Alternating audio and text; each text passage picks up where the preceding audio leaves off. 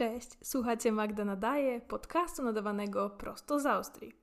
I zacznę moim ulubionym cytatem z Kevina samego w domu. I jest to to, że gdy skacze na piętrze i krzyczy, że gdy dorośnie i się ożeni, to będzie mieszkał sam. E, I choć w sumie ani nie dorosłam jeszcze, ani się nie, nie ożeniłam, to rok, w którym e, miałam okazję mieszkać sama, sama jak palec, był dla mnie wspaniałym doświadczeniem. I teraz w tym miesiącu miałam okazję powtórzyć to trochę w takim mniejszym formacie, ale po raz pierwszy, od kiedy zamieszkałam w nowym domu, to przez miesiąc miałam go wyłącznie dla siebie i dla mojego kota. I teraz wnioski, które z tego wyciągam, są e, co najmniej niepokojące, bo otóż okazuje się, że właśnie osobnikami, które wprowadzają największy nieład w tym domostwie, jestem ja i kot. I nie chcę zganiać na nikogo winy, ale jednak chyba z przewagą mnie. E, pamiętacie, jak e, jęczałam na temat braku kuchni e, od razu przy przeprowadzce? No to w tej mojej nowej, pięknej kuchni za dwie nerki przez ten cały czas domowej samotności ugotowałam coś raz. I to była woda na herbatę i to nawet nie dla mnie, tylko dla kota sąsiadki, którym się teraz zajmuję i który tam miał jakieś, nie wiem, kłopoty żołądkowe i musiał mieć suchą karmę mieszaną z herbatą ziołową. Nie znam się, ale tak właśnie było. Upiekłam też muffinki raz i krem wyglądał jakby już go ktoś raz zjadł. Cytując klasyka, wyglądało jak gówno, smakowało jeszcze lepiej.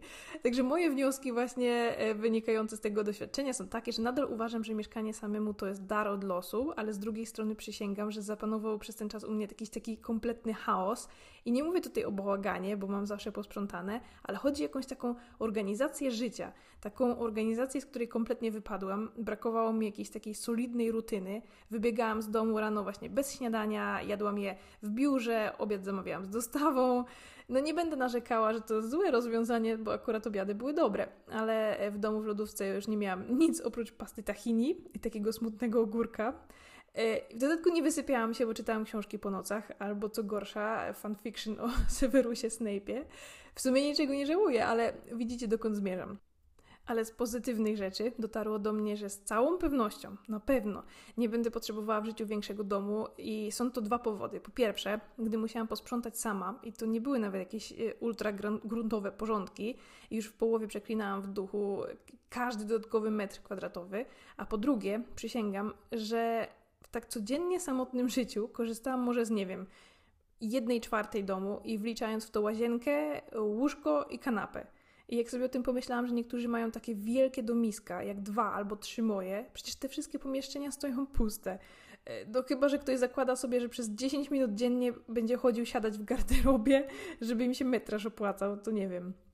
Wiem, że za to, że mi wszystkiego jest aż nadto i dotarło do mnie też, jak szybko człowiek się przyzwyczaja do mieszkania z kimś i ja mówię tutaj o pięciu latach, a co jak ktoś razem mieszka przez 30, to jest kompletny kosmos. E, I nie wiem, czy to przez to, że tyle o tym właśnie myślałam, czy może dlatego, że dotarło do mnie, że teraz już minie mi już właśnie piąty rok życia w Austrii, ale przypomniały mi się szkolne czasy, a przede wszystkim to, co się wtedy jadło. I zrobiłam sobie z tego taką fajną grę na moim podróżniczo-graficznym Instagramie The Daily Wonders, gdzie zapytałam obserwatorów właśnie, jakie dziwne jedzenie albo przekąski oni jedli w dzieciństwie i ilość odpowiedzi i w ogóle ilość wspomnień była fantastyczna, ogromna.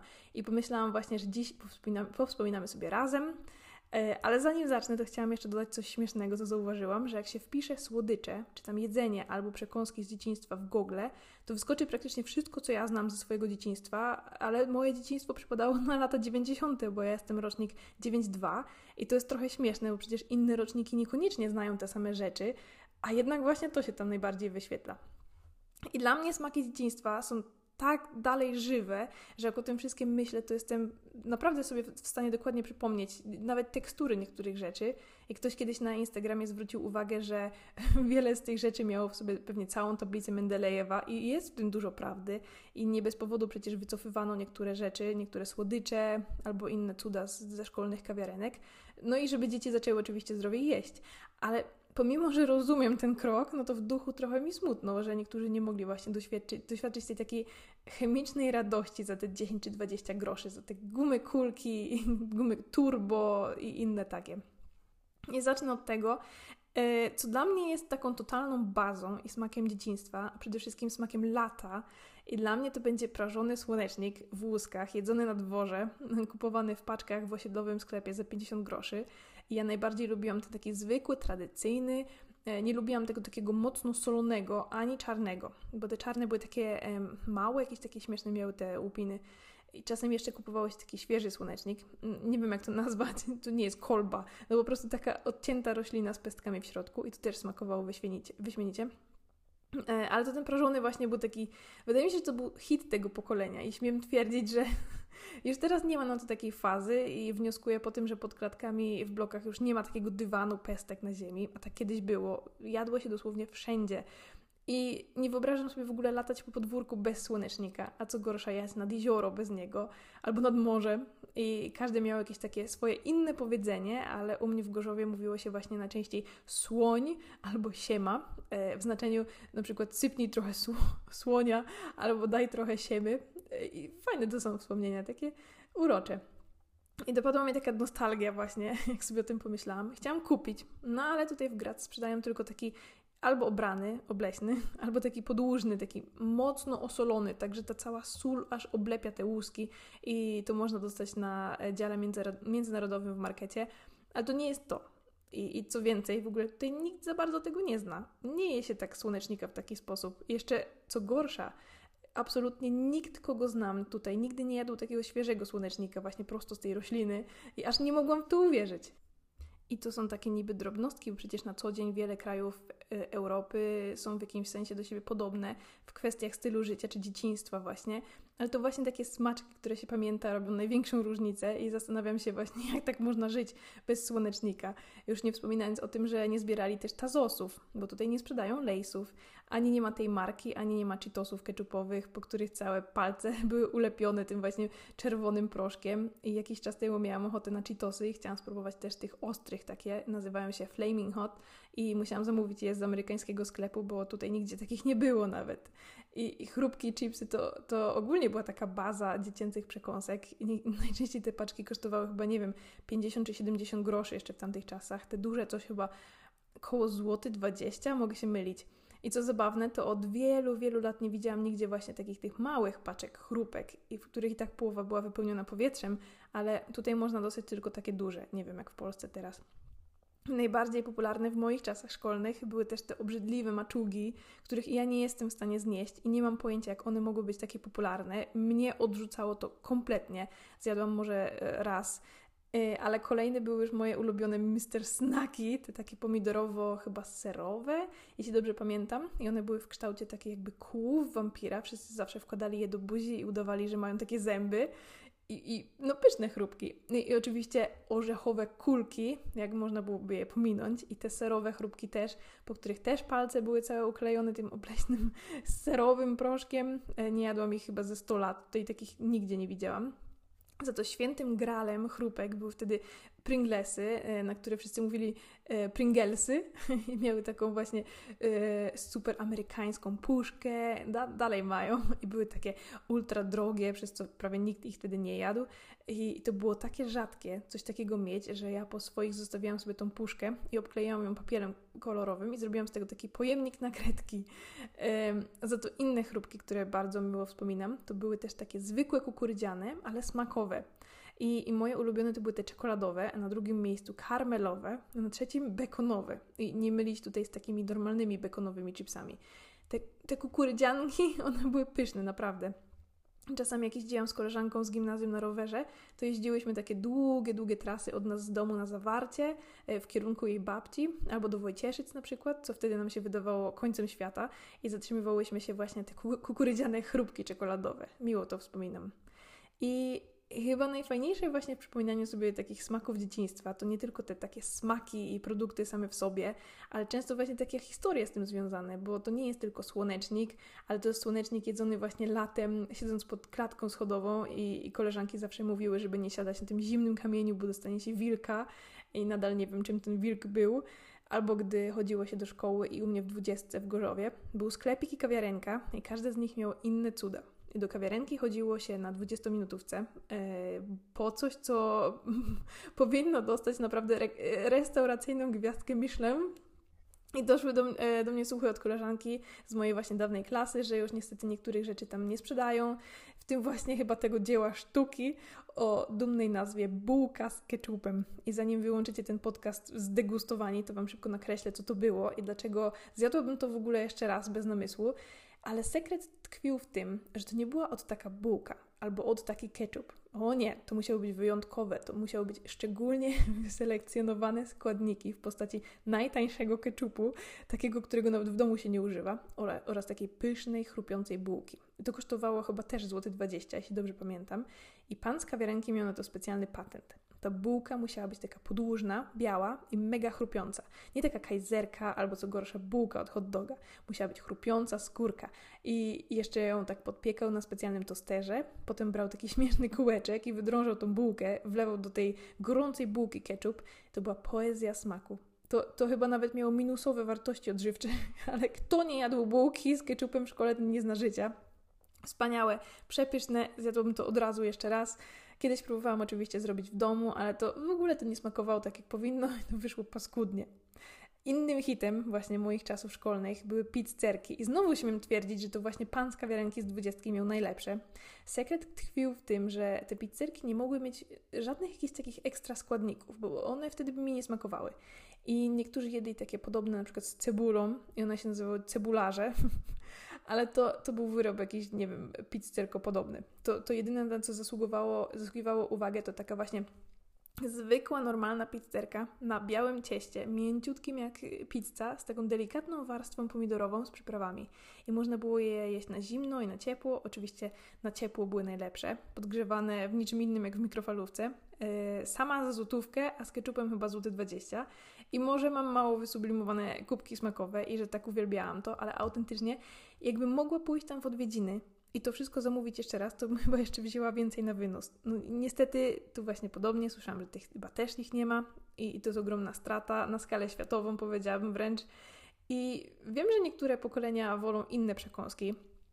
Podobno na przykład hitem kiedyś były u niektórych kromki chleba ze śmietaną i z cukrem, no a ja na przykład tego nie znam. Y, znam za to ciepłe lody, które mama kupowała mi w warzywniaku. I jak o tym teraz pomyślałam, Y, to doszłam do ciekawych wniosków, bo na przykład tutaj w Austrii bardzo słynne są takie jakby ruloniki z ciasta wypełnione białym kremem i one się nazywają Schaumrolle i one są totalnie obrzydliwe i ja nie wiem jak można to jeść, taki ulep i, i właśnie dotarło do mnie, że to jest chyba ten sam krem z białek, jak, jak ten co właśnie w tych ciepłych lodach, które lubię. Może się mylę, ale ciepłe lody są pyszne, a te Schaumrolle są obrzydliwe, nie wiem. I w sklepikach też kiedyś można było dostać takie super rogali, rogaliki Chippy Kao, jeśli dobrze pamiętam, Chippy Kao, e, które wyprzedzały wtedy Seven Daysy o lata świetlne, e, a na przykład latem wychodziło się z warzywniaka też zaopatrzonym w lody Zap, takie kolorowe, które smakowały trochę jak karmel, jeszcze je sprzedają. Albo twistery, które bardzo lubię do dziś, jadłam dwa w tym tygodniu. Ewentualnie na przykład w lody kaktusy, które też oczywiście są dalej dostępne. I tu dla Was mam ciekawostkę. Jeśli kochaliście te zielone czubki, tak jak ja, to w Austrii sprzedają je od jakiegoś czasu jakoś same te czubki. Można jeść palcami z kubeczka i to jest hit. Też oczywiście już jadłam w tym tygodniu, z jedyną różnicą, że środek tych czubków nie jest wodny, e, ale i tak są pyszne. Także jeśli ktoś je napotka gdzieś tutaj właśnie w okolicach, to polecam i szczególnie zachęcam, żeby się najeść tego jak małpa kit, bo to jest tak, że czasem jak się ma takie smaki z dzieciństwa, których zawsze było mało, i gdy jest się dorosłym, to już nie trzeba sobie szczędzić. I, I, polecam, naprawdę, bo to wtedy już przechodzi na wieki wieków. E, ja tak miałam na przykład z surowym ciastem na ciasteczka, które kochałam wyjadać i podjadać i zawsze było mi mało. Jak moja mama na przykład coś piekła. Jak się wyprowadziłam z domu, to zrobiłam sobie taką ogromną porcję bez jajek i zjadłam, aż mnie zemdliło i mi przeszło. Teraz już mnie tak nie ciągnie. Jest w tym jakaś metoda. E, chociaż ostatnio widziałam też, że z Ben Jerry's sprzedają właśnie takie ciasto do ciasteczek w opakowaniu na sekcji z lodami, takie, e, jak takie snaki. Też się właśnie nad tym zastanawiam. Na pewno jest pyszne. I nie wiem, czy pamiętacie też swoje właśnie takie inne ulubione e, lody z dzieciństwa, ale ja mam kilka faworytów. I numer jeden, numer uno, to są dla mnie lody bajka. Jeśli nie znacie, to to są takie lody na patyku oblane czekoladą yy, i orzeszkami, a w środku są waniliowe z jakąś taką, nie wiem, jakby warstwą marmolady. Cudowne, klasyki. Yy, bardzo też lubiłam lody kasate, tylko bez rodzynek, bo niektóre były kiedyś z rodzynkami. E, I lubiłam kanapki, to znaczy taki kawałek lodów waniliowych albo takich trójkolorowych pomiędzy wafelkami dwoma. I oczywiście lody sopelki, które są nie do podrobienia, czyli trochę soku w takim cienkim plastikowym woreczku.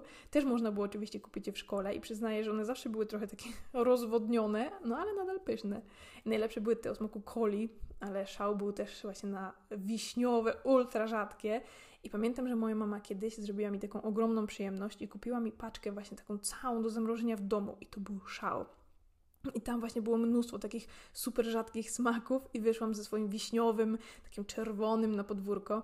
I nie wiem, czy to przypadek, czy nie, ale koleżanka podstawiła mi wtedy rolkę, no i zaliczyłam taką glebę stulecia na chodniku i, i, ja i mój wiśniowy sopelek i do tej pory mam taką sporą bliznę na łokciu, e, która już na szczęście nie jest tak strasznie widoczna, no, ale kiedyś była.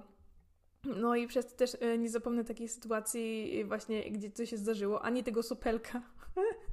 E, trochę też jak tego momentu, gdy kiedyś przewróciłam się na swojej takiej metalowej hulajnodze i ten taki dings, nie wiem jak to się nazywa, którym regulowało się wysokość kierownicy, wydarł mi kawałek skóry z uda i też nie zapomnę ani mojego szoku, ani tego widoku i teraz niestety mam do tej pory taką dość sporą, już, tą już niestety widoczną bliznę na udzie, zaraz nad kolanem. No ale jak to mówią, e, kto nie przeszedł przez dzieciństwo bez siniaków i paru blizn, ten nie miał dzieci, dzieciństwa. Tak, taka dygresja a propos tych lodów. E, z innych ukochanych lodów to też wychwalam nad niebiosa. Oczywiście najlepsze lody na świecie z cukierni u Alka w Strzelcach Krajeńskich i takich lodów jak tam nie ma nigdzie, naprawdę. Żadne gelato z Włoch i żadne kasaty tego świata nie są w stanie nadrobić smakiem za tymi przepysznymi po prostu lodami na gałki. Można je kupić w trzech smakach i to z waniliowe, kakaowe i owocowe.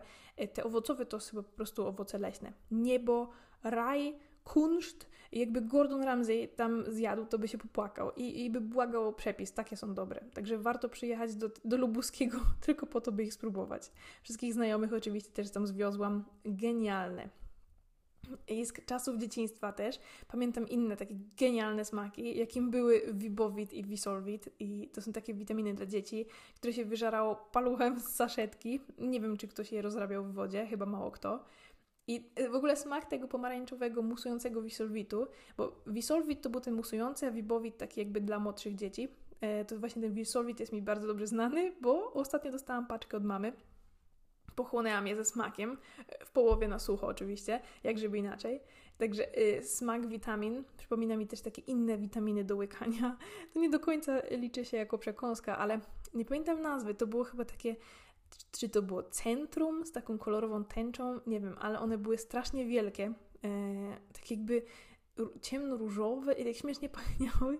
I zawsze mi stawały w gardle masakra i nienawidzę nic przełykać, e, dlatego wolałam Visolvit, albo lepiej, marsjanki, czyli takie pomarańczowe pastylki w kształcie ufolutków e, i te były do ssania. I one nie tylko były pyszne, ale też dostawały się taki fajny, mały statek kosmiczny. Super to było. E, już bez witamin, ale też oczywiście popularne były wtedy orężatki w proszku, których chyba też absolutnie nikt nie pił. Albo naprawdę nie znam nikogo, kto pił orężatki w proszku, bo ja też chyba nigdy nie próbowałam. Zawsze się albo lizało z saszetki, aż ten papier się zrobił taki rozmiękły od śliny, fuj, albo wysypywało się na rękę i się zlizywało z dłoni. Były też e, podobne takie właśnie ala orężatki w takich śmiesznych, cienkich, plastikowych patyczkach, które można było odciąć, żeby je zjeść, y, ale chyba prawie, wydaje mi się, prawie każdy je gryzł i potem te orężatki nie leciały, bo to się wszystko zaklejało. Y, no, nie zawsze byliśmy orłami tego pokolenia, y, ale były też na przykład takie normalne orężatki w butelce, orężada, którą można było wypić od razu pod sklepem, żeby oddać butelkę i nie płacić kaucji. Najlepsze były te czerwone oczywiście i, i pani otwierała nam kapsel od razu w sklepie. Pychota.